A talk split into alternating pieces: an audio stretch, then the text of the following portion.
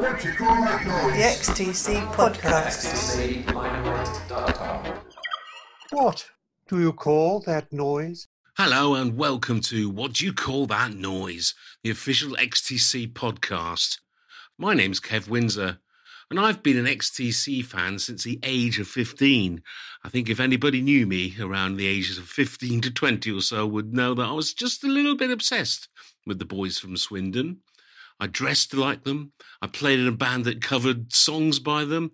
I wrote songs by them. Yes, I'm sorry, I ripped off a few things. Sorry, Mr. Partridge. And I thought I was metaphorically first in the queue to get a copy of White Music. I say metaphorically because I lived near a small market town called Holsworthy in Devon. And you, we couldn't actually buy it there. I had to order it. And I think it took a couple of weeks to come through. You know, it was a kind of a case of, oh, we don't get much call for XTC round here, young Mr. Windsor. Yeah, I had the copy with the faint white titling as well. Yeah, I thought I was very proud of that. I also got to see them twice. Quite lucky, I realise. Once at Plymouth Polytechnic in December 1979, and again at the Oxford New Theatre in October 1980. That was on the Black Sea Tour. So it's a thrill and somewhat of a surprise that 40 years later, I've been asked to uh, grab the reins of the official XTC podcast and talk to three writers who have put XTC in print. The 15 year old me is freaking out a little. So, with me today are Chris Toomey, author of Chalk Hills and Children, the definitive biography of the band. Todd Bernhardt, co author with Andy Partridge of Complicated Game Inside the Stories of XTC. And Mark Fisher, editor of Limelight, the 1980s fanzine, to whom I wrote to about 37 years ago. and we've only just made contact again in the last couple of months. How lovely is that? He also wrote the XTC bumper book of fun for boys and girls and What Do You Call That Noise? An XTC discovery book. We'll be hearing from them in a moment. But first, a big thank you to the generous supporters on Patreon, who include Pink Things, Humble Daisies, and Knights in Shining Karma, who make this podcast possible. The Knights in Shining Karma will get a name check towards the end of this episode. But right now, I'd like to give a shout out to one of them, Simon Slateholm, who many years ago was responsible for The Bungalow, a pioneering XTC website, sadly no more. These days, Simon devotes his spare time to running a craft ale bar in the village of Newbiggin by the sea on the northeast coast of England. It's called the Ink Spot, and you can read all about it and his six taps of draft craft ales at www.theinkspot40.co.uk. But first, a quick visit to the playground, and we're off to Germany, where we find Arthur and Esther, children of Rainer Fielder, talking about their favourite XTC songs. We'd also like to give a big thank you to Polly, Hamish, and their dad Don for letting us hear it in English. Thanks to Jessica at Strange Town Theatre in Edinburgh for making that happen. We start with Rainer asking Esther about Battery Brides. was ihr oft gesungen habt in letzter Zeit. One song you've sung many, many times is Battery Brides. Magst du mal erzählen, was, was, was für dich so speziell war? Would you like to say what makes this song so special to you? Also, Well, ich finde ihn halt schön langsam und der hat ein schönes langes I like Vorspiel. that it's a slow song with a Mm. nice and long intro and Esther kann sich den Text She can memorize the lyrics of this one. Okay. Der ist nicht so It's not too complicated. Fällt mir wieder ein. And what comes to my mind, you were often hopping around singing Helicopter. Das ist einfach fröhlich und halt yeah, that one is so happy and funny and wild, wild. Halt wie just like ecstasy. ziemlich fröhlich. Yes, really Aber wenn man happy. ein bisschen was But if ruhigeres you haben want something quieter, mag ich Sacrificial Bonfire. I auch like sehr. Sacrificial Bonfire Ich finde, very much. den finde ich mm. toll. Ähm, da kann man sich schön That one is entspannen great. And you can relax and reflect on things. This World Over ist auch This ein World sehr Over is also a very Song. beautiful song. Schöne Musik und hat einen sehr Slow kritischen and very Text. beautiful music with discerning lyrics. What do you call that noise? Okay, well, thanks for that. So let's start the chat then, fellas. Um, I think we'll start with Mark. Um, as it's all your fault that this is all happening. Um, as I said in introduction, we uh, you started the official fan club fanzine Limelight in the early 80s. How did that come about? What's what's the story of that? Uh, well, first of all, I feel touched and honoured to be invited to be on the XTC podcast. It's very good of you to invite me. um, thank you. Yeah, um, it was just the sort of schoolboy fantasy that probably a million people have, uh, where you think, "Oh, wouldn't it be great to write a fanzine about our favourite band?" And then you know, it's and one way or another, it's happened. Uh, we we we me and my friend Paul Badger, we, we sort of abstractly like the idea of, of, of creating a fanzine about something and it was coinciding with the two of us getting into XTC. I, I, I got Drums and Wires Christmas 1979, and we'd heard making plans for Nigel before that, uh, and I'd been reading lots of good stuff about them. So so it was it was more. Um, uh, I, I, sort of read about them before I heard about them, and uh, so we were really excited about this band, and we thought, wouldn't it be great to make a fanzine about XTC? And of course, being young and very very naive, we didn't really have the the, the barest idea of how, how you go about making a fanzine, or, or more to the point, how you even get in touch with the band. And so uh, we very naively went off to the local library, or in fact, the, the, the, the, central library in Liverpool, which is about 10 miles away from where we lived on the, on the Wirral, and went through all of the Swindon phone directories, which, uh, which, which published all the names of those of us who can remember phone directories, and went through and found every A Partridge and C Moulding and T Chambers. And, uh, and of course, they were all ex directory. And so none of those letters got to the right place. But one letter did get to the right place, and that was the one if I'm remembering correctly, the one to uh, I think it was the one to D. Gregory ended up going to uh, another D. Gregory who happened to know Andy Partridge's mum because Swindon is a small place, and she handed it over in the hairdressers. And then the um, the letter ended up with Dave Gregory, and the next thing Dave Gregory was writing and saying, "Oh, this sounds quite an interesting idea. We haven't got a, you know, we've we've we've had some trouble with our existing fan club, or we, you know, we've never been quite satisfied with how things have gone. Maybe we could look into it." And then I, I seem to remember having Ian Reid, their man- manager, on the phone, and uh, we've we've we've we got in touch with a because uh, fanzines were very big in this point. Um, in whatever it was, the early 1980s. And uh, there was a fanzine in Liverpool, and we got in touch with the editor there and said, "Oh, how do you do this?" And he said, "Oh, well, there are these typesetters, and there are uh, you know, this is a printer I can recommend. And so one step at a time. Uh, and the next thing, uh, we, we, we produced issue one of Limelight in 1982 to perfectly coincide with XTC no longer touring, which meant yes, that the thousands absolutely. and thousands of copies I imagined we'd sell uh, uh, uh, took a bit longer to sell than they might have done otherwise. Because I think that that's where I first came across Limelight was it was credited in Mummer, wasn't it? That that's that's as it was yeah because I, I seem to remember writing to you anyway at that point when. yeah, and I can certainly, yeah. I can certainly remember having that sort of odd feeling as though everybody being in a record shop and picking up an XTC record and suddenly noticing my own name and address and thinking, "Oh, everyone must be looking at me," but of, of course they weren't. But uh, suddenly feeling very self-conscious. Excellent. Well, and well, just a quick round robin to find out how uh, Todd and Chris got involved in writing about the band as well. Chris, you you wrote. Um, well, you're a music writer generally, but um, uh, Chalk Hills and Children was the uh, what's known as the definitive autobiography of the band. How, how did that come about? I mean, obviously, you, you, were you a fan from from teenage years as well? Yeah, I mean, um, it, quite similar to Mark's story. I was uh, um, a fan, a bit of a groupie, if you like. Um, XTC were the first band I ever saw live um, in a place that you'll know, Kevin, place called Barnstaple Checkers. Maybe it closed by the time you. Oh, absolutely. Do you remember it? Yeah. Um, no, I, I, remember going there several times, but I, I, I never saw them there. Um, that was about February ¡78. That was so they were the first band I ever saw live. Um, and they blew me away literally because I was only uh, 17 at the time and I didn't really know what to expect from a live gig. I mean, it was kind of extraordinary that I was even allowed in. Um, and um, the, the the the the volume kind of whoa! I thought whoa. I mean, it, it, the the gig was extraordinary on several levels. It wasn't a huge club, was it? No, but it probably had a capacity of about 500, and it was probably mostly filled the only disappointment from my point of view was that uh, my dad, who dropped me and my friend Paul Carpenter off, um, we'd agreed that he had to pick me up outside at midnight, and they only came on at half eleven. So I got to see half half an hour of them. But in the meantime, I would, as I said, I was literally blown away, blown away by the volume and intensity of the performance. But I'll never forget it because it's just an extraordinary gig. There was a, a young woman dancing next to me topless all the way through. so um,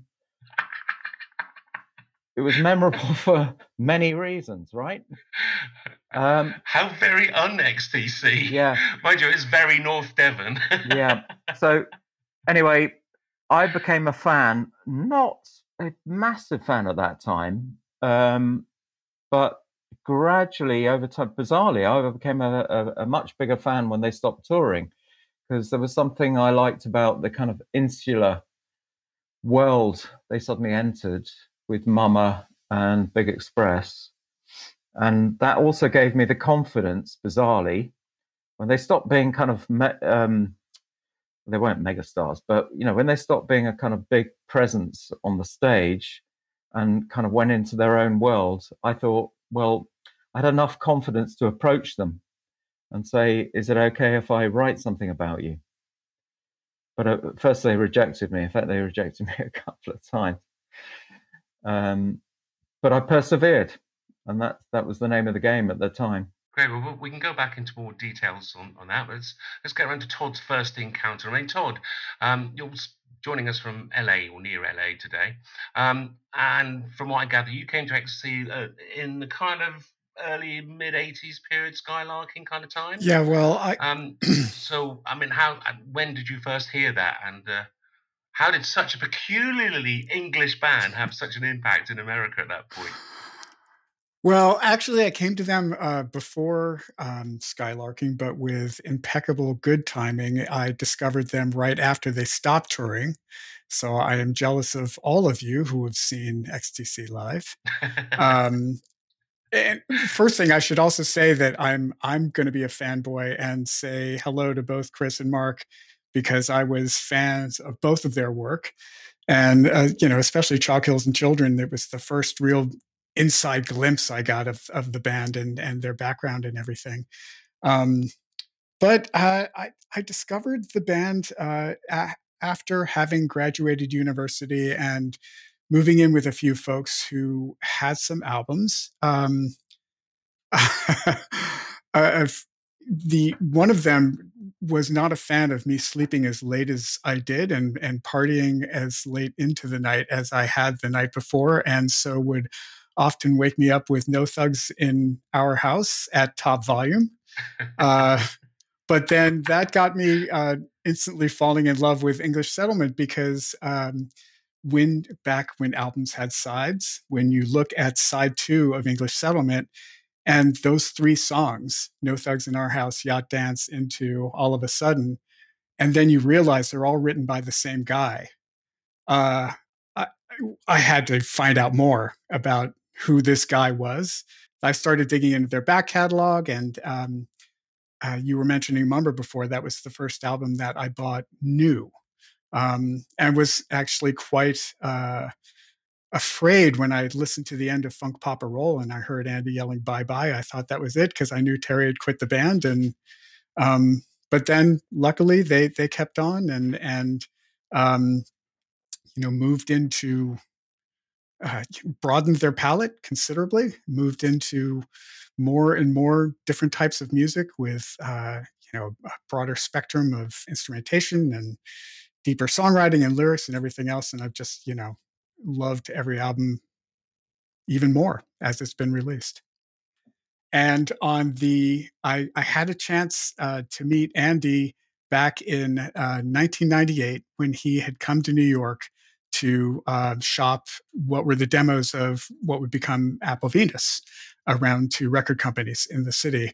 Um, I'd gotten to know David Yazbek because at that point, instead of being a world famous Tony Award winning um, you know songwriter for for Broadway musicals.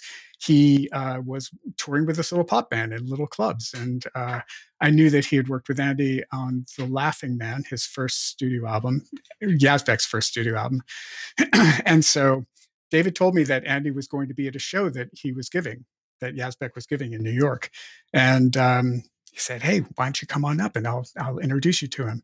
And so, um, having done some freelance writing, uh, I had written some articles for Modern Drummer magazine, and because I knew they had a uh, column in the magazine that was written by or for uh, non drummers uh, called A Different View. And knowing that Andy had worked with a wide variety of drummers since Terry had left the band, I pitched the idea of interviewing Andy to the editors at the magazine. They said, sure, go for it. So when I did get a chance to meet Andy, um, I was able to be more than just another nose picking fan saying, hey, I really like your work. Uh, I was able to say, hey, you know, I'm a, I'm a writer. Would you like to talk? Um, my good pal Mitch Friedman, who was uh, a mutual friend, uh, passed along Andy's contact information to me, and then uh, we started talking from that point on. But the reason I bring up my daughter, who is 22 today, is because before I went on my road trip up to New York at that point, my wife and I, uh, my wife at the time and I had a little fare thee well, and uh, we we looked back and realized that that was the day that she was conceived. So she was conceived on the day I met Andy and born on Andy's birthday. And I'm quite proud of myself that I did not name her Andrea. I could throw in your very own pink thing. oh. or I could, I suppose. but yes, yes, yes. No, but I wasn't it about his child as but anyway um, so i mean obviously so you've all um, worked personally with, with, with members of the band um, I mean, obviously, Todd, your uh, your, your book was a, a, a, compilation in conjunction with Andy about talking about each of the songs. Uh, Chris, uh, a, lot of the, the biography you wrote was uh, um, distilled from various articles as well. But but also, how, how much kind of personal involvement did the band have in you in compiling it with you? And did you have you know special input from them for it? I had total cooperation and uh, over over several months. Um, in fact, I was totally immersed in that their world for probably about eight months in all. Um, first, they drew up the list of the people they thought I should interview, and um, it was a really intense period because, um, luckily for me, I didn't have a proper job at the time, so I was traveling all over the country they were, were recording Nonsuch, or they were they, well. When I first met them, they were thinking about recording it, and then then they went off to Chipping Norton um, to do it, um, which took. And so I was there for the whole period, and I was.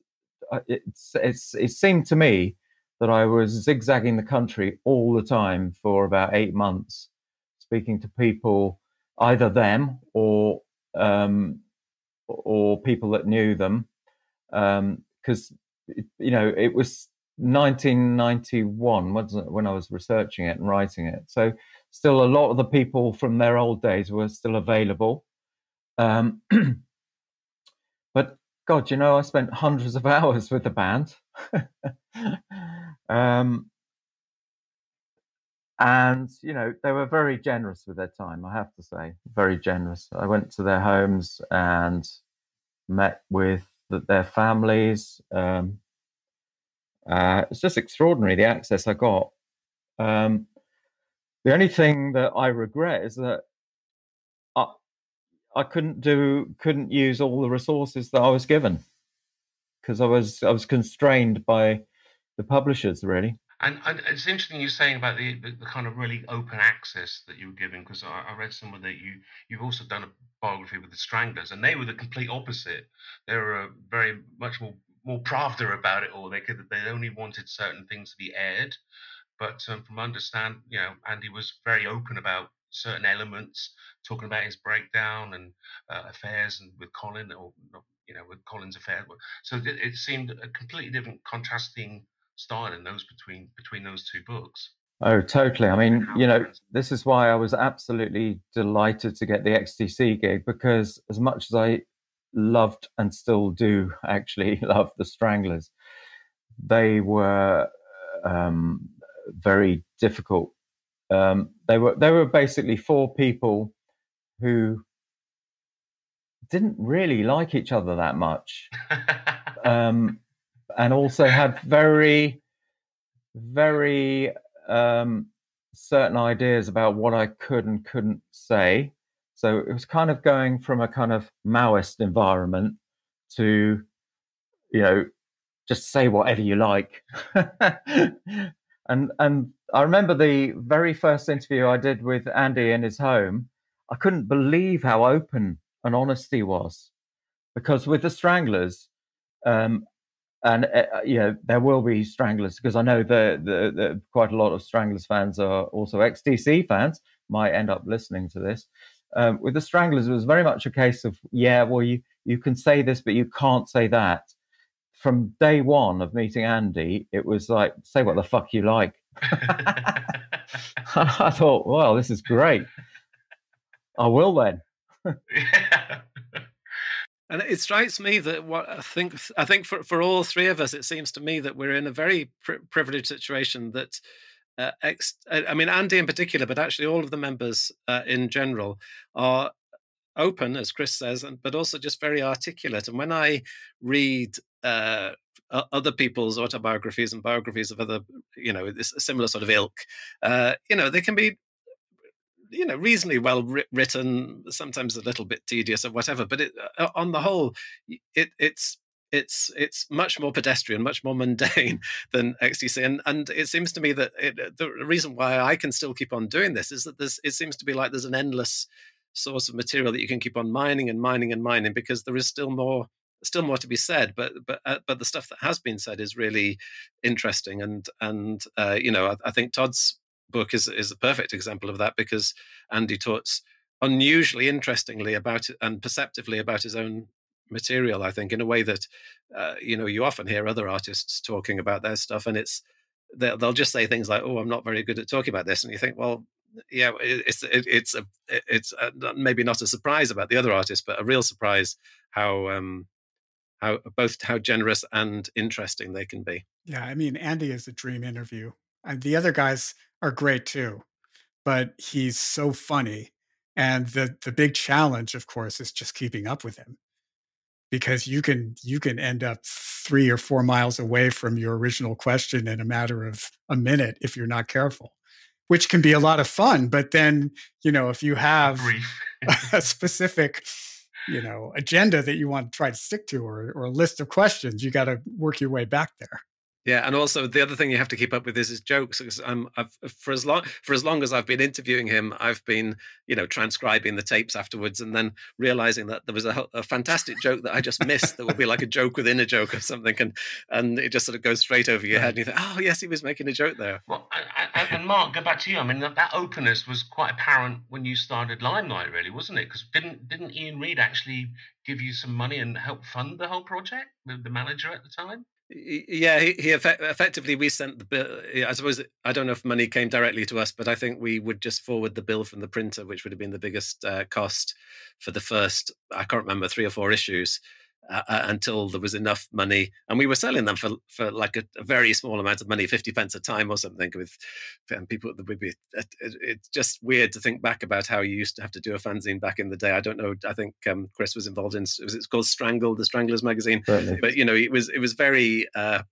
what now seems very clunky that somebody would have to send a, a, a, a a, a, stamped address letter to me, and I would then send out an order form to them, and then they would fill in the order form and send it back with a postal order or a check, and then I would have to go to the post office with all these uh, international reply coupons, which could be exp- exchanged uh, for stamps and so on. It was just a very archaic and, and, slow process, but but eventually enough money came in that meant that we could pay the next printer's bill after issue five or something like that. And so, but yeah, they they they basically saw an opportunity to to to to, to communicate with the fans via two of us who, who were willing enough to, to to to put in that donkey work for them and and and and be the voice uh, their voice to the fans and the fans voice back back back to them i suppose yeah yeah uh, but certainly that generosity, yeah, it was. Um, they, they, saw the value of it. So in a way, I, I, in a, I, I do remember thinking at the time that we went, in a way, we went a, a, real fanzine in the sense that we were we were not having to scrabble together to get the money and and go down to photocopiers and stuff. We could do it reasonably uh, properly without uh, uh, because we had where we were official in that sense. So fast forward a few years then, Mark, and uh, you put together the Bumper Book of Fun for Boys and Girls, which was a compilation of the, the Limelight fanzines. And what, what, why, how did that come about then? And what, what kind of help did you get from the band for that? Was there something in the zeitgeist? Poss- well, y- yes, without me realizing it. I think the zeitgeist is interesting. If you look now around the people who are listening to this podcast, who are, who who who are, who've I've got two books now. That, that there's that one, and uh, what do you call that noise? And uh, I think a whole generation of us have, have have arrived at the age we have, and we can look back, and we are talking about not even 30 years, we're talking about 40 years, maybe getting on for 50 years in some cases. Uh, people looking back at their lives and remembering uh, in a nostalgic way, but I think also quite an intelligent and and interesting way about what what this music means in 2021. And uh, uh, so so there is a zeitgeisty thing going on, and the the way the, the the the bumper book of fun came about was just sort of saying yes to things. My daughter w- was working at the Stand Comedy Club and overheard Stewart Lee and and Joanna Neary, both of whom were in the recent uh, XTC podcast uh, involving the, the, comedians, and they were performing on the Edinburgh Fringe, and sh- uh, she was working in the in in the Stand Comedy Club, and overheard the two of them talking about XTC. So she naturally went up and said, "My dad used to do the XTC fanzine," and they said, "Oh wow, we'd we'd love to see these things." And and so she came back and told me, and I thought, "Oh, how privileged! Yeah, Stewart Lee wants to see my fanzines." Uh, and the thing is, I only really had the own my own copies. I'd sold out of every edition apart from my own copies, and I said, "Well, I can show you them to them, but I haven't really got anything to to to give them." And she said, "Well, I could scan them." And uh, I that just led the thought process was then, well, if all these things are scanned, then they don't just have to be seen by by two comedians; they could be seen by lots of people. And so I thought, well, I wonder if I could put these together as a compilation, and then I could get other articles around it, and so uh, uh, uh and and just relive all of those days. And so the the bumper book of fun is this I think quite an interesting combination of the new and the old. So there's these sort of glossy pages with with new material, uh, including interviews with the band and so on, uh, alongside the old uh, hand printed, you know, letter set uh, and, and, and mad typefaced uh, black and white uh, original publications, uh, and and then because of Facebook and Twitter and all the rest of it, it was possible to get to, to get quite quickly uh, access to a, a group of, of, of dedicated fans who who would be the, the, the market for this book. And yes, I mean it's the same thing that we've just been talking about. The the band were very happy to to to uh, contribute. I'm pretty sure that I did the very, very first TC&I interview because uh, Colin and Terry were but uh, and this is a zeitgeist thing as well. They just happened to have come together, uh, and Terry happened to be back in the UK just as I was having this idea, and so they were building up at the time. They, I, I think there is, an, if I remember, there's an inaccuracy in in the, the, the set listing, the the track listing uh, that I give because they were still they still hadn't quite finalised the the final songs that would go on that initial EP, which actually now I think about it is, is true to the spirit of Limelight in general because there was all, all there was all, the news pages were always just me on the phone to Andy Partridge, desperately trying to scribble down what he was telling me and mishearing the titles of, of, of songs, and and you would just have these these um, interesting sounding things and you would mishear them and write them down and then other things wouldn't be released and so on. And so the, the level of inaccuracy in limelight was sort of i think now sort of charmingly uh, dubious. but yeah, so so yeah, so so so the bumper book of fun emerged uh, and re re-entered the world with new material and with the, the full support of the band, who, as ever, were as interesting as and articulate and and enthusiastic as, as ever. And, and Chris, you did a uh, wasn't there a revised edition? of uh, Chalk Hills as well in 2002, 2003, and and because there seemed to be a kind of revival or uh, a reappreciation of that whole post-punk art rock thing in the early noughties, wasn't there? There's a lot, lot of bands that were citing all those post-punk bands, uh, Franz Ferdinand and the Futureheads, what have you. Was was that all? Once again, was that a zeitgeisty thing? Um, was, it just, was it just market demand? More people wanted more XTC products. Well, they they it was both um, because uh, I mean the interesting part of the story here is that. Um, the reason I became the first writer to write about XTC in book form is because I was kind of like the cut price author, you know. Um, I was I was available. I was very keen. I wanted to do it. I was banging on their doors. Um, I think if if if it had been ten years later, there would have been uh, ten other more able writers in front of me. To be honest. So um, what happened was I did this book for um, Omnibus Press. Um, it almost didn't get published even at the last minute because suddenly, so apparently the um, the managing director person of uh, on Omnibus Music Sales, as, as the company is called, um, said, "Hang on, why were you why were you about to publish a book about XTC? Nobody's ever heard of them." And it was just because of it. Pretty much, there was a lovely guy called Andrew King who worked um, in the company who said, "No, I think it'll I think it'll work." So he persuaded the guy to go through with it, and um, and actually it, it sold bloody well. Um, I can't put precise figures on it, but I've been told it sold between 30 and 40,000, right? That's pretty bloody good. If you think about around that, that the era of uh, Mummer and uh, Big Express, they were selling around the region of 50,000 albums. I think it really shook them. And, um, and that's how the Japanese edition came about, the brilliant Japanese version. Um, and then suddenly out of the blue, a few years later, they rang me up and said, "Yeah, can you do? Can you update it?" And I thought, "Well, okay, yeah." Um, and then yes, you're right. It was a very intense few months, and I updated it. And bizarrely, um, the publication of the second version came out pretty much when they stopped, right? Because Wasp Star had just come out, and I think the I'm look I'm flicking on the last page at the time, it was predicted they were going to r- release an album every six months, and then bang, that was it. I couldn't have predicted it, and I wouldn't have wanted to, but that's the way it worked out. I, I only relatively discovered that there was an update. I don't. I, have got the original version, but I, I, didn't know. I didn't know, or I'd forgotten, or I don't know. But um, uh, and now when you try and buy it, it's it's like hen's teeth. It's it's it's it goes for stupid amounts of money online if you if you it's like 80 quid or something. But but yeah fr- friends have told me they're finding it very hard to track down these days. That's good. I'm glad i saved my original edition then. First edition yeah they're always worth more. But yeah. It'll be worth a fortune if you give it 20 years. it is interesting that the band um, has had such an influence on, on other bands. As i say that that kind of new generation and and one that i'm always thinking about but never seems to get talked about much is the kind of blur connection. Know, that whole English pop, Brit pop thing. Because I know Andy Partridge produced demos for Modern Life is Rubbish, which was immediately ditched and not used at all. But Graham Coxon has cited Andy Partridge and XTC as a uh, on the hush down, yeah, yeah, it was XTC. But they always tried, they always kind of talk more loudly about more kind of cooler influences, and I, I think that's very strange. And very odd. It's like you know the band that dare not speak its name. Um, I mean, so I mean, Todd, for example. I mean, you, uh, what what kind of? Well, I, I talk a lot about the fact that they are the quintessential musicians band.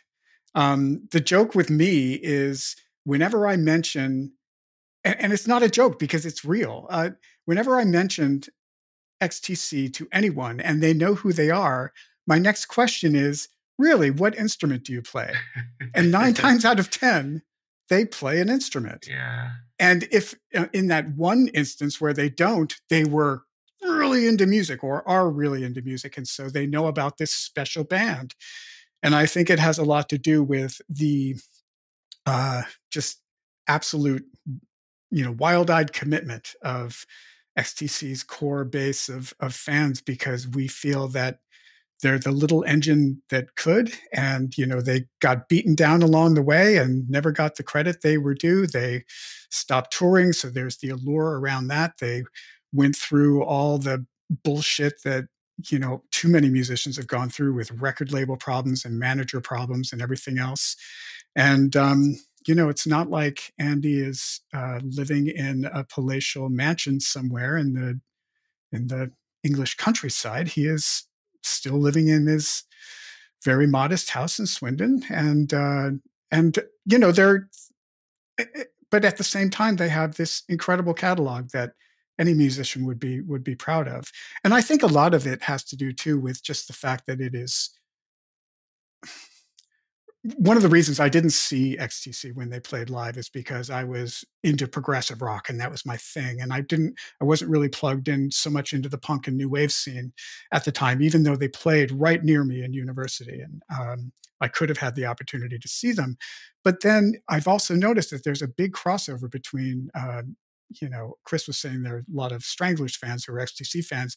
There are a lot of progressive rock fans who are XTC fans because they realize the depth and complexity of of what is actually in the music, even though these are typically short pop songs that follow more or less the Abacab structure.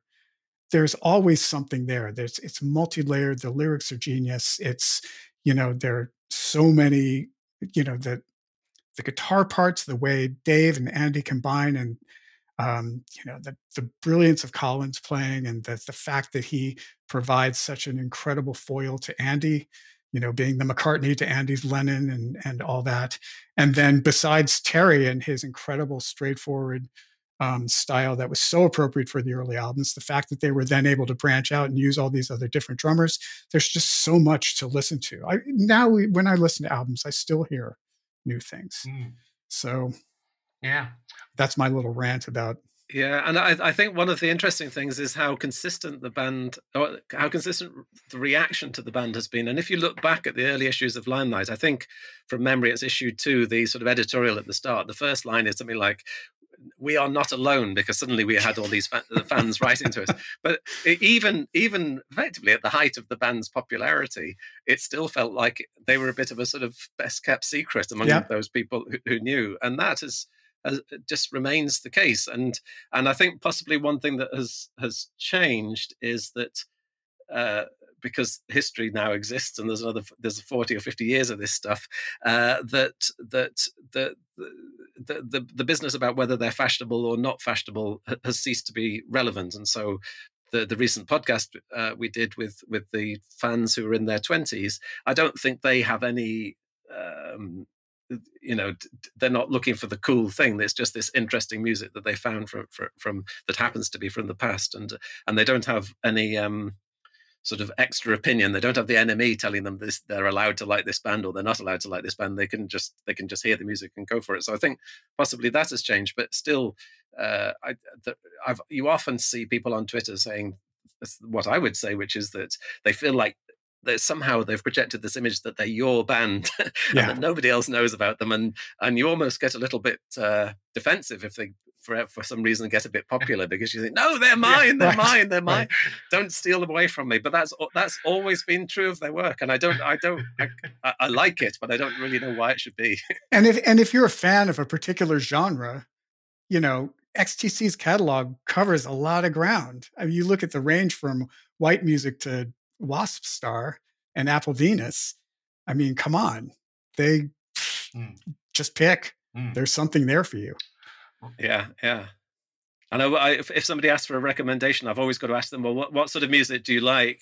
Exactly. To, you know, to, to, to fight, well, if you like punky stuff, well, maybe you'll like this. And if you like proggy stuff, maybe you'll like this. Or, Right. or what, what's your mood today? Well, I mean, uh, when white music came out, I literally just started to learn to play the guitar. I, I haven't written about them in the same way as you guys have, but I've written songs blatantly ripping them off. And uh, my old school band used to do a lot of covers, but you know, and um, and but they, I, I did follow them on that musical development and journey. I mean, I loved the kind of pop art spikiness of of, uh, of white music and Go 2. Um, but then, you know, I then also got on to the drums and wires was was a big one for me. Um, well, the whole mid period, and I must, I confess to losing them a little bit at Skylarking because I'd rediscovered what I'd liked about them in the then emerging kind of C86 music, which was kind of a 60s jangly and that kind of thing. But from them, um, I I did, you know, go branch out into sort of avant-garde, Philip Glass, and discovered a whole lot of different things from them as well. Free jazz, you know, because I know Andy Partridge liked a lot of in, his mm-hmm. improv free jazz. So you know, they, they were an education, not just a band. and I think I do. It, it, for, for me, it it it was. I, I was just obviously the right age at the right time and getting into the right band. So many coincidences, really. I could have got into. Well, Chris has mentioned the Stranglers. There's there's lots of other people that you could have got into just with a very small uh, difference in in the way things panned out. But I feel very, very, very fortunate to have got into this particular band uh, purely from a journalistic sense, in that th- there was always something interesting to write about, whether it was them dressing up as the Dukes of Stratosphear or or or the influence they've had on other people or all the influences that you're talking about kevin whether you, you could go into these different directions and so every new album sounded different to the last so there was you, you could talk about the different instrumentations and the, the, the, things that they were being influenced by and so on so in addition to the fact that they are very articulate about talking about it they they they were always doing something interesting. And there are lots of bands who, you know, I, I, I, would say that I like, but I don't think I would be particularly interested in writing about them because the story doesn't change. But with XTC, the, the story always mm. does change. Yeah, absolutely. Yeah, Steven William Wilson makes a point of talking about the growth between different albums. And you know, Andy likes to joke about how failure was very good to them, and so it's it comes back to us them being our own little secret, but it was good for them too because it kept them really trying and striving and working. And I think it also kept the band together because, uh, you know, um, I'm sure you guys have seen how hard it can be for with personal dynamics and everything. And being in a band is very much being in a relationship. You, you know how hard it can be to keep a relationship together, especially when it's a poly relationship, which is what a band is. And so, but they were you know mates that held together it was them against the world or against the record company or whatever and uh, you know they just kept trying and trying and trying and making albums that were each different and and you know arguably better than the last hmm. Yeah i mean for me um, obviously i was too young to to go through the the the beatles and um, appreciate what what they did in terms of progression or even though i've you know I'm I'm delighted to have become a, a Beatles fan in the last few years. Um, but XTC were kind of my Beatles in a way because yeah, the the the the progression album to album was thrilling, and it happened very very quickly. The only time I started to fear for them was around the time of Mummer when they stopped touring, and and you know the the the, work became more intense, more introspective and I kind of I remember thinking when I first heard Big Express, I love this, but I can't see how a big record company are going to yeah. um, yeah. stick with them for much longer because uh, you know it's just it's so difficult for for for my mate even to understand. You know. Um, but somehow, you know, that's why Todd Rundgren saved their career. Yeah, and, and also when Big Express came out, when was that? Eighty four or so. I think the things happening in the indie pop world were were, were shifting then anyway, weren't they? Um, I mean, the Smiths, and as I say, it was mm-hmm. the whole C eighty six jangly guitar, you know, thing that was going on, more DIY, more back to basics. So the kind of bigger production that they were going along with then probably weren't making them cool for that kind of audience at, at that point either. No, and then it was just a, a series of lucky um, incidents, wasn't it? The Dukes, mm-hmm. um, mm-hmm. which then came on to Skylarking, which when I remember I, um, I was on the Virgin uh, press list and I got a cassette uh, pre-release of that. And as soon as I heard that, I thought, ah, wow, okay, they're back. You know, yeah. it wasn't just, oh, you know, uh, all my kind of fears about my my second favorite band. Sorry, sorry. Uh, first, to second. Um, was kind of resolved in one go. You know, but I mean, um, yeah, kind of. I know, you know, because I I kind of cat- catalogued part of this in in in my book. Yeah, I, think good on Virgin for sticking with them as long as they did because they they couldn't have been an easy sell especially after English settlement. Although you got to wonder if they ever really lost money on them. I don't think they probably did. No, no. As much as they gave the band shit and put pressure on them, you know, where's the single? Where's the single? And you've got to use an American producer, et cetera, et cetera. That's true. Um, but, you know, they were not doing what every other band was doing at the time, of course. So they weren't making them as much money by any means, I'm sure. Mm. I mean, that's true. Um, uh, Virgin were never that stupid. So there were, but I, I think it was always a tight margins. Put it like that. yeah, yeah, no doubt. And certainly, I got the impression that certainly in the early days there were a lot of big fans within Virgin who would support. Yes. You know, who were behind them, who wanted, who liked them, who who wanted them to to do well. They were like a pet band. Yeah, and I think that had a lot to do with their the the their personalities. Um, to go back to the Stranglers again, um, lots of record companies got rid of them because they were just too difficult. Um, I can't imagine that anyone would have had difficulty dealing with um, Andy, Colin, and Co. and Dave. You know, they were always charming. Um, they, they they were described to me by somebody at Virgin as sweethearts. You know, which is a bit patronising, but I can I can see where they were coming from. Yeah. And although a lot of fans talk about how sad it was that they split up, they actually were together a tremendous Long amount of time. time. You know, way way longer than than than any band would normally be. You know, a lifespan of a lifespan of a many bands is three years or something. And and for them, there must have been a. a uh, a, a way of working and a and a, a, a level of compromise and understanding and and and enjoying each other's company that made made them last as, as long as they did because it's not and easy. all those guys still love each other. You can you can tell it when you speak to all of them you know, Absolutely, yeah. individually.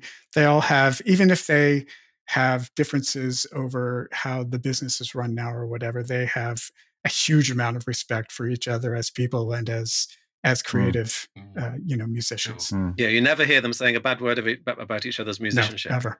But for all the people out there wondering, they're not getting back together. We should, we should put the kibosh on that just in case anybody's wondering. it's not going to happen.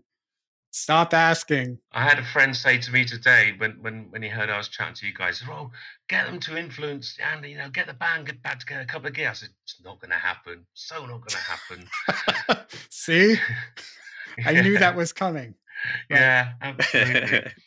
I mean, it was interesting. Did, did anybody get to see TC and I the, a couple of years ago? Oh, you did, Mark. You said. Yes. Yes. I, I I spent the week. I didn't see that they did. Was it how many altogether? Was it six altogether? I, or eight? I can't remember. But I did. I did the full week when they did Monday till Thursday or something. So I did four, I suppose. Yeah. And um and it was amazing. Yeah. And and actually, it, And it, that's probably the closest we're ever going to get. it, Isn't it it is and and you know terry's I, i'm with all due respect to todd I, I don't tend to notice drummers but i always notice terry so in that sense terry is my favorite drummer or him and ringo i suppose you you you, you hear uh, you notice them on, on on the records and so to have terry chambers playing those songs and and and and and uh, I suppose by by focusing on Colin's songs, you you got a, a a particular take on the catalog. But it's what an amazing catalog, and they did such a good uh, job at it. And and staying there for a week, and and you could sort of watch them relax into it, and and and you know come out first of all sort of a bit rabbit in the headlights but just as as as the days went on thinking oh this is all right. People like us. It sounds good and so on. And so and the, and all the cam- camaraderie of of the other fans uh, around the town. I kept on bumping into people in hotels and and bars and so on. Uh, so it was no it was a tremendous uh, chance to see. And and yet at the same time uh, and and and I'm hoping that Terry Chambers man- b- gets uh, we all get through the coronavirus crisis, and Terry Chambers manages to get X EXTC uh, uh, to, uh, out on the road again because I nearly saw him at um, the Queen's Hall here in Edinburgh, and that was cancelled. But uh, I'm tremendously excited to see that, and yet at the same time, I'm not particularly bothered about XTC getting together. It feels like I've they've got a legacy of work. Yeah. They've got a that you know I'm happy with that. There's more than enough there that, that to keep anyone ha- uh, happy with. So I don't have a desire to see. And I did see, of course, I'm privileged. I, I saw XTC the, the live when I was a lot younger uh, twice, and so so it, it doesn't feel like I've got it that that particular desire. Of course, I'd go if they did, but you Yeah. know, um, I, I don't I haven't don't have that need that other people do. Yeah, absolutely. and I I kept my streak going. I I missed it because I'm an idiot, and uh, you know I just I thought they were gonna stick together for a little while, so I'd have another chance. So my mistake. Yeah. Um, I thought there was going to be a second tour. So um, I held back and, well, we regret it now. Because I, I know loads of people who went to those gigs and loved it, absolutely loved it. Sorry, everybody. yeah, I know.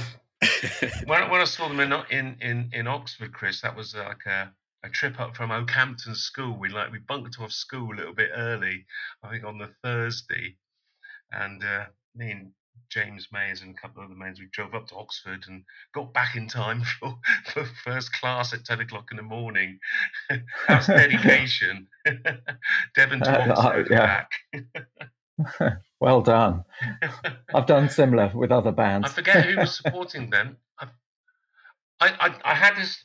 I've been living with this fantasy that it was a band called Comsat Angels supporting them, but I've been told recently it wasn't. It was a band called 003 Minutes. Who, who? I wish it had been Comsat Angels though, who are very, once again, kind of contemporaries of them and very similar, that kind of nerdy, you know, slightly muso-y, but that kind of, as I say, spiky, energetic art rock kind of thing going on as well, weren't they? Heard of the Comsat Angels? Afraid uh, 000 music. Mm. I think a lot of people who are into that early XTC first two, three, four albums were probably Comsat Angel fans as well. Um, but just going back to the, the writing and having met um, most of the band members, you know, going back to the old adage, "You never meet your heroes." Did were there ever occasions when that uh, occurred to you? That, that- did things ever get awkward, or did did people not come across as quite the way you imagined or wanted them to be? Todd, how was how was working with Andy on on putting together all the information about the songs? Well, the the the process with him was just fantastic. We I got lucky to meet him that first time, write the article for Modern Drummer. Uh, so I think it helped to see that for him to see that I was legit. I wasn't just making something up.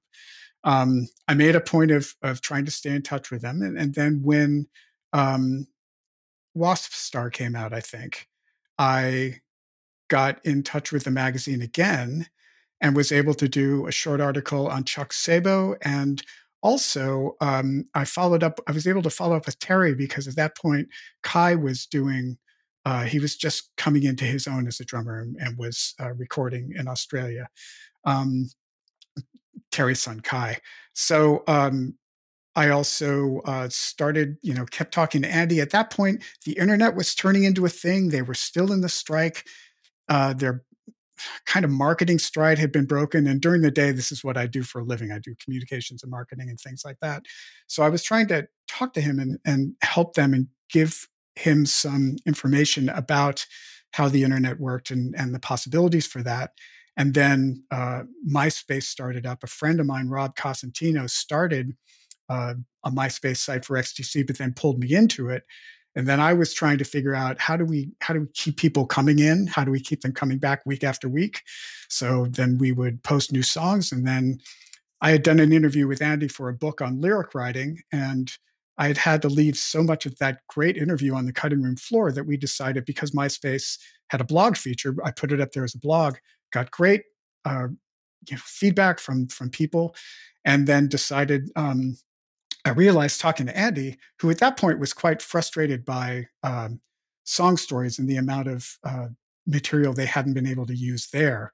And so, Chris, I feel your pain because you, I'm sure you had so much stuff that wasn't able to make it into a book because a book is by its nature limited with the amount of, you know, print you can print on a page. You can't put out a 800 page or multi-volume set. So, um, but with the internet, of course, we were just burning pixels. So Andy and I started the whole series of of talking uh, every couple weeks or every week about uh, a song that he was doing and and going into it in real depth. Uh, it was his chance to not lose that material and to to correct any misapprehensions that might be out there. Um, and you know, as we talked and talked more and more, we just became closer and closer friends. We'd talk about a million things that had nothing to do with music.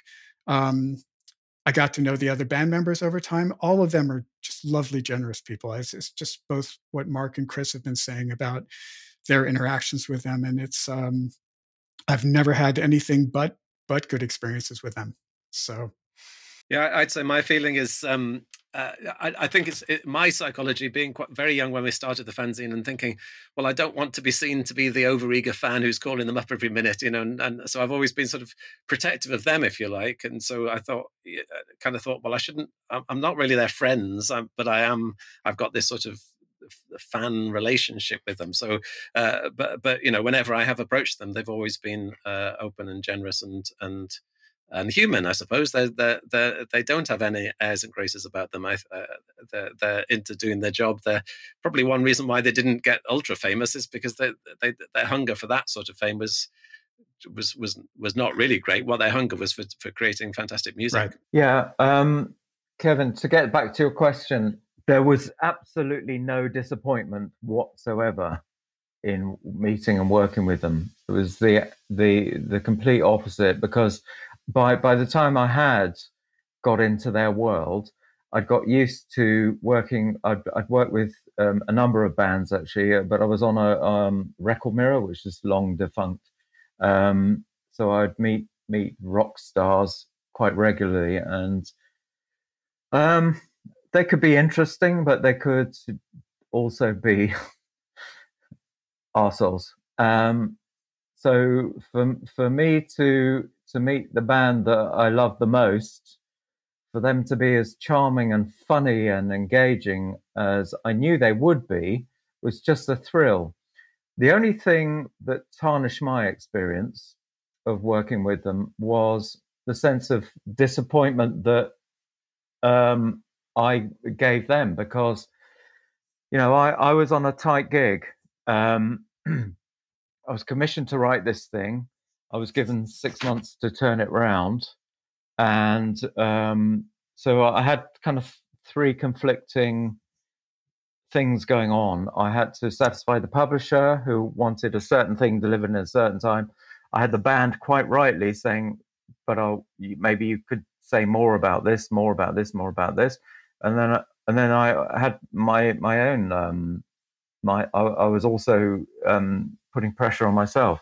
So it became kind of towards the end of writing that book, it became quite stressful because I couldn't really satisfy those three part, part parties. It was it was going to be impossible. I kind of did the best I could, and um, I think it's okay. But um, it's not a book I want to particularly reread. um, I think it's very factual. You know, I think the band were quite right when they when they wanted more of this, that, and the other. They wanted more of that. But but but the thing is that under the gig, on uh, the terms of the gig, I just couldn't do it the way I or them would really want to. So it, but the I'm proud of the fact that it turned out to be the first book about them. So I'm, you know, that that's a, that's a good thing. And and I'm going to disagree with you about the quality of the book. And I believe me, I feel your pain. I've been in that position, and I know I, I got very lucky having being able to start with something that was online and then pare things down and and mm. kind of work in the opposite way. But I thought it was a very engaging read, and like I said, as as a fan, with my, it was my first real, you know. Of course, I'd read Limelight and the Little Express and and the other fanzines and stuff, but this was the first biography, and it was it felt quite like a uh, very meaty thing to sink my teeth into. Oh well, that's kind. Thank you. yeah, I, I, agree with credit where credit's due. I agree with Todd, and I'm I'm I'm also think I'm, I'm thinking about something that uh, Chris mentioned earlier, which was that XTC were the first band that he saw live, and it was the same with me. That they they they, they were the first gig for me, and and then of, of, of course you have no point of reference. And I remember getting really excited by the the support band, whoever they were, and and you know didn't come to anything else, but because it, I just hadn't seen anything like it, and it was loud and whatever, and and um, uh, uh, uh right. so, so but then with the benefit of hindsight, you realize, hold on, I actually started at the top here in terms of seeing bands live. You know, they really were, uh, and it takes a long time to get that perspective. But but in addition to that, I also started at the top because I, I, I, it must be the case that Andy Partridge was the first person I ever interviewed, and subsequently I've become a I am a journalist. You know, I'm a professional journalist. So so uh, like Chris and all the rock stars that uh, you were interviewing for the Record Mirror, I've I've interviewed many many people over the years uh, specializing in theatre. I haven't done that much music, but but um, met loads and loads of really interesting and articulate people. But you know, I still say that I started at the top with talking to XTC because uh, there are not many people that you can go back to time and time and time again, and they will always have a new take, a new perspective, and a fresh. Uh, either they're doing something new or they'll have a, a fresh take on, on on something old, and as again I said it earlier, as a journalist, that's that that that's a gift. It really is a gift. Yeah, you never you never walk away disappointed after talking with any of them having I have seen them live, but I've never met them in quite the same way as you guys have. So it's you know it's a, that's a fair swap, I think, isn't it? because I'm sure hmm. if if I if I was to meet if I was ever to have met Andy Partridge at the time, I would have just fainted because I, I realise now there's so many manner, mannerisms. It's it's really strange how a person in your formative years can have such an impact on you without and you don't realise it until many years later. But I realise now I've got so many kind of uh, mannerisms and and, um, and, and music influences and things that all came all goes back to Swindon, which is very bizarre. Yeah, I know this isn't going to work on the podcast, but I have a, a, a, black and red squared jumper here, which was knitted by my neighbour, Mrs. Hockin, which is obviously I nicked from the back cover of White Music because Andy Partridge was wearing a black and red squared jumper. so you know stuff like that. I've I've just had a, a flashback to uh, I don't know how many years ago, uh, uh, and I'd I hadn't been in touch with the band for for quite a long time, and it was January, and I decided to have an alcohol-free January. So I was having a dry January, and uh, and it was the last day of January, which is our wedding anniversary, and I I opened my first drink in a month, and the mo- I, I took a drink from it, and the phone rang, and it was Andy Partridge, and I thought, wow, this wine's good. I've got to do this more often. yeah. So where um any more future plans for writing? I mean, Mark, are you? Uh, the podcast has obviously come about as a consequence, a nice side effect of COVID, I believe. Do you, do you see anything yeah, else um, the, written, maybe coming out of the podcast? Well, it's it's. It, I've mentioned the, the, passage of time a few times in this in this uh, podcast, and uh, a couple of people have said to me, "Oh, how how do you still have more stuff to say about this band who hasn't, you know, they haven't even produced anything for, for, for twenty years?" And I think it it makes me think of people who keep on writing books about World War II. You know, there's still more to be said about it because the world changes and your perspective changes on it, and you start hearing more things. So I, I don't feel that there's any limit to the amount of stuff that, that that can be written, whether it's talking like this in podcast format or I've got a couple of ideas for for for, for books that may or may not work. Uh, out, and I and I, I think there's still the, the, the, there's not just readership. There's there's interesting things to be said, and and I don't think the full picture for all the great work uh, that Chris and Todd have done. There's there's still more to be said and and and more to be explored. Yeah, and and you know they they do continue to write music as we know. Yeah, um, both TC and I, and uh, you know the subsequent projects that they're working on. Dave's been quite busy uh, with you know Big Big Train and and a number of other bands, Tin Spirits, others. And um, Andy is hard at work, even though you know. Well, you've seen the collaborations that he's done with people like Robyn Hitchcock and and um, Peter and and the other folks. But uh, and then he he and I have been talking about uh, a couple different projects. We do want to do a second volume of the complicated game book, delving into some of the interviews and doing actually fresh stuff on some of the songs that we didn't include in the first volume, but also looking at songs that he plans to include in a project that he's tentatively titled uh, "My Failed Songwriting Career," where he has written he he spent a long time trying to write songs for other people and um, mostly having them inexplicably uh, rejected. But that's because they're Andy Partridge songs. He's he writes Andy Partridge songs. Um, but luckily, the Monkees were smart enough to pick up some of his songs. Um, but I've heard some of the demos and they're amazing. So I can't wait for that to come out. And we want to talk about that and include some of that in there so that we have a little bit of synergy going bit between the book and, and his release. Oh, that sounds great and potentially very funny. There's some great stuff in there. Yeah. Because the good thing Andy's uh, brilliant at is being self deprecating. so, so that could be fantastic. Yeah. Well, thank you very much, gentlemen, and thank you, Mark, for uh, giving me the reins for this particular podcast. that was quite a surprise. Very random. but I'm very delighted. Obviously, if if, the, if you'd told the Ably 15 handled, me Kevin. I'd be doing this 40 odd years ago. I'm sorry. I said ably handled. If, if you'd told the 15 year old, well, thank you very much. I've been waiting all my life for this. It's- no, it's been very, it's been amazing. Thank you very much.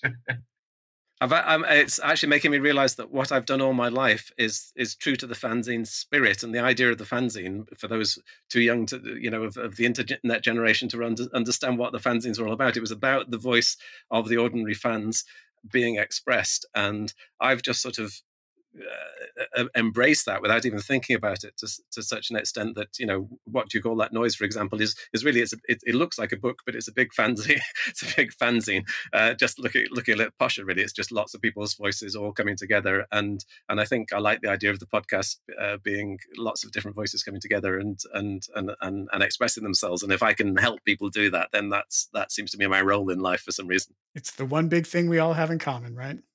Our love of the band.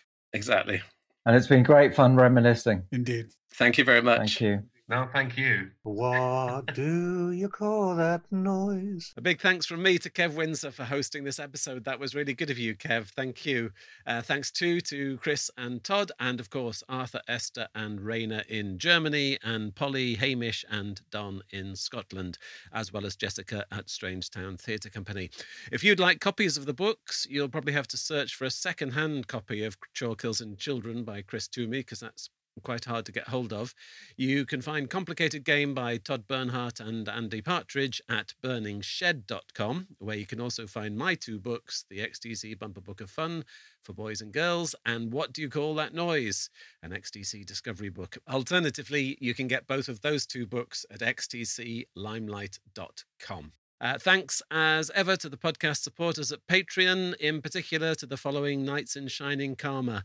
Matt Anderson, Terry Arnott, Dan Barrow, Matt Bell, Kevin Burt, Liam Duggan, Jamie Dunn, Helen Fay, Robert Graham, Robert Lawlaw, Dennis LeCourrier, Liz Lynch, Amy Parkinson, Murray Meikle, Kevin Murray, Karen Neal, James Newell, Mark Reed, James Reimer, Simon Slateholm, Michael Sutcliffe, Mark Thomas, Nigel Waller, and William Wilkstrom. If you'd like to support the XTC podcast, you can do so at patreon.com forward slash Mark Fisher. See you again next time. Thanks for listening. What do you call that noise?